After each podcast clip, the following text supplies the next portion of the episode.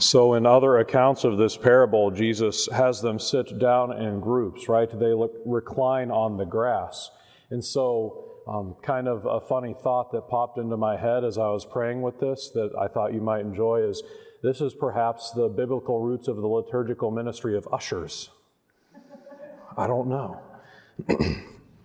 I think the link that the church is trying to show us today, though, is between the prophet Elisha and the Gospel of John. I had honestly forgotten that Elisha had a feeding miracle in the second book of Kings. Great job on the names, by the way. Goodness, Baal Shalisha. I read that and I said, oh boy, we're going to have some fun with the lectors this weekend. the prophets foreshadow what is to come in Christ, though. And so Elisha, he feeds the hungry people from the abundance that God gives him. It doesn't seem like enough, but it is, because Elisha has faith in God and knows that if he trusts in God, it will come to pass. So they all had eaten, and there was some left over. And then in the gospel, Jesus Christ does the same thing, except he does even more with less. He feeds a crowd of thousands with probably stuff. I mean, it would probably work for me, but if there's anyone else in the room, five loaves and two fish might be pushing it, right? but he feeds thousands with just that small amount. And then there's 12 wicker baskets left over. It's this superabundance that God wishes to provide for us. And there is so much we can pull out of this gospel if we're looking for it.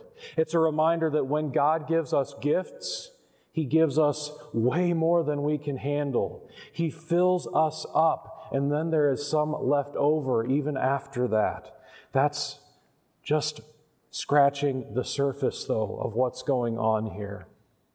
Another thing we can take out of these, these readings today is that God desires true worship. And you might be thinking, where in the world does worship come out of this? If you look at the pagan worship rituals at that time and before that, a lot of them revolve around a communal meal where the people would gather and they'd offer food to their pagan deities as a way of being hospitable because also you have to feed your pagan deities because they get hungry, these statues of stone or whatever. They need food and they need dressed, and that's what the priests would do. They'd care for them. But this is an exact inversion of all of that. Instead, God has his people go to rest. They do not have to work to care for him. And then Jesus Christ takes from the little they have and provides this superabundant feast for all of them.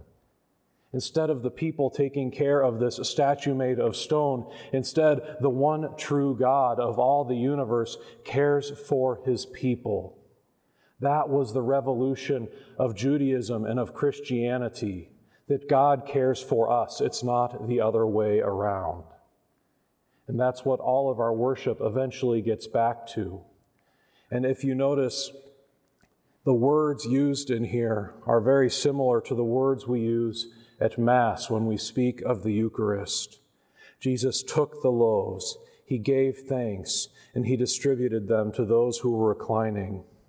It's not exactly the same words, but we hear something very similar in our Eucharistic prayer, where he took bread, he offered it, he gave thanks, and then he gave it to his disciples. That's not a mistake.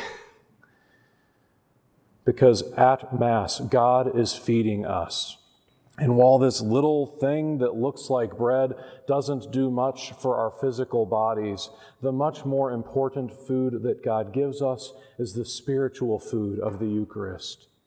And it is super abundant, just like this was, because what happens at Mass is we receive God Himself into our bodies. And He fills us with His love and His grace because He feeds us with Himself. And that's when we come to St. Paul in this second reading, where he speaks of unity one body, one spirit, one Lord, one faith, one baptism. When we receive the Eucharist, we are unified with God. And because we are unified with God, we are also unified with everyone else who has received the Eucharist. Every time we receive the Eucharist, it's a great miracle, not only because we receive God, but because it reinforces the unity among all Christians who share this same Eucharist. And it reinforces those promises we made at our baptism to follow God and to allow Him to continue igniting and lighting that fire of Christ that was lit in our hearts at that moment.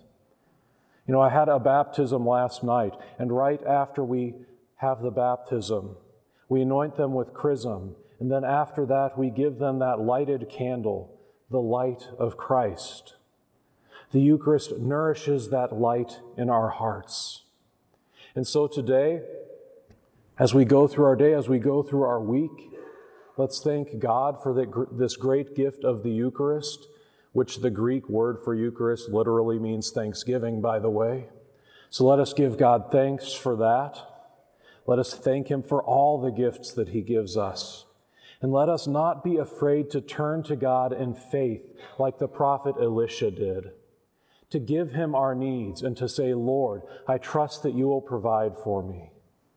Let's give that all to Him as we turn to Him in our prayers this week.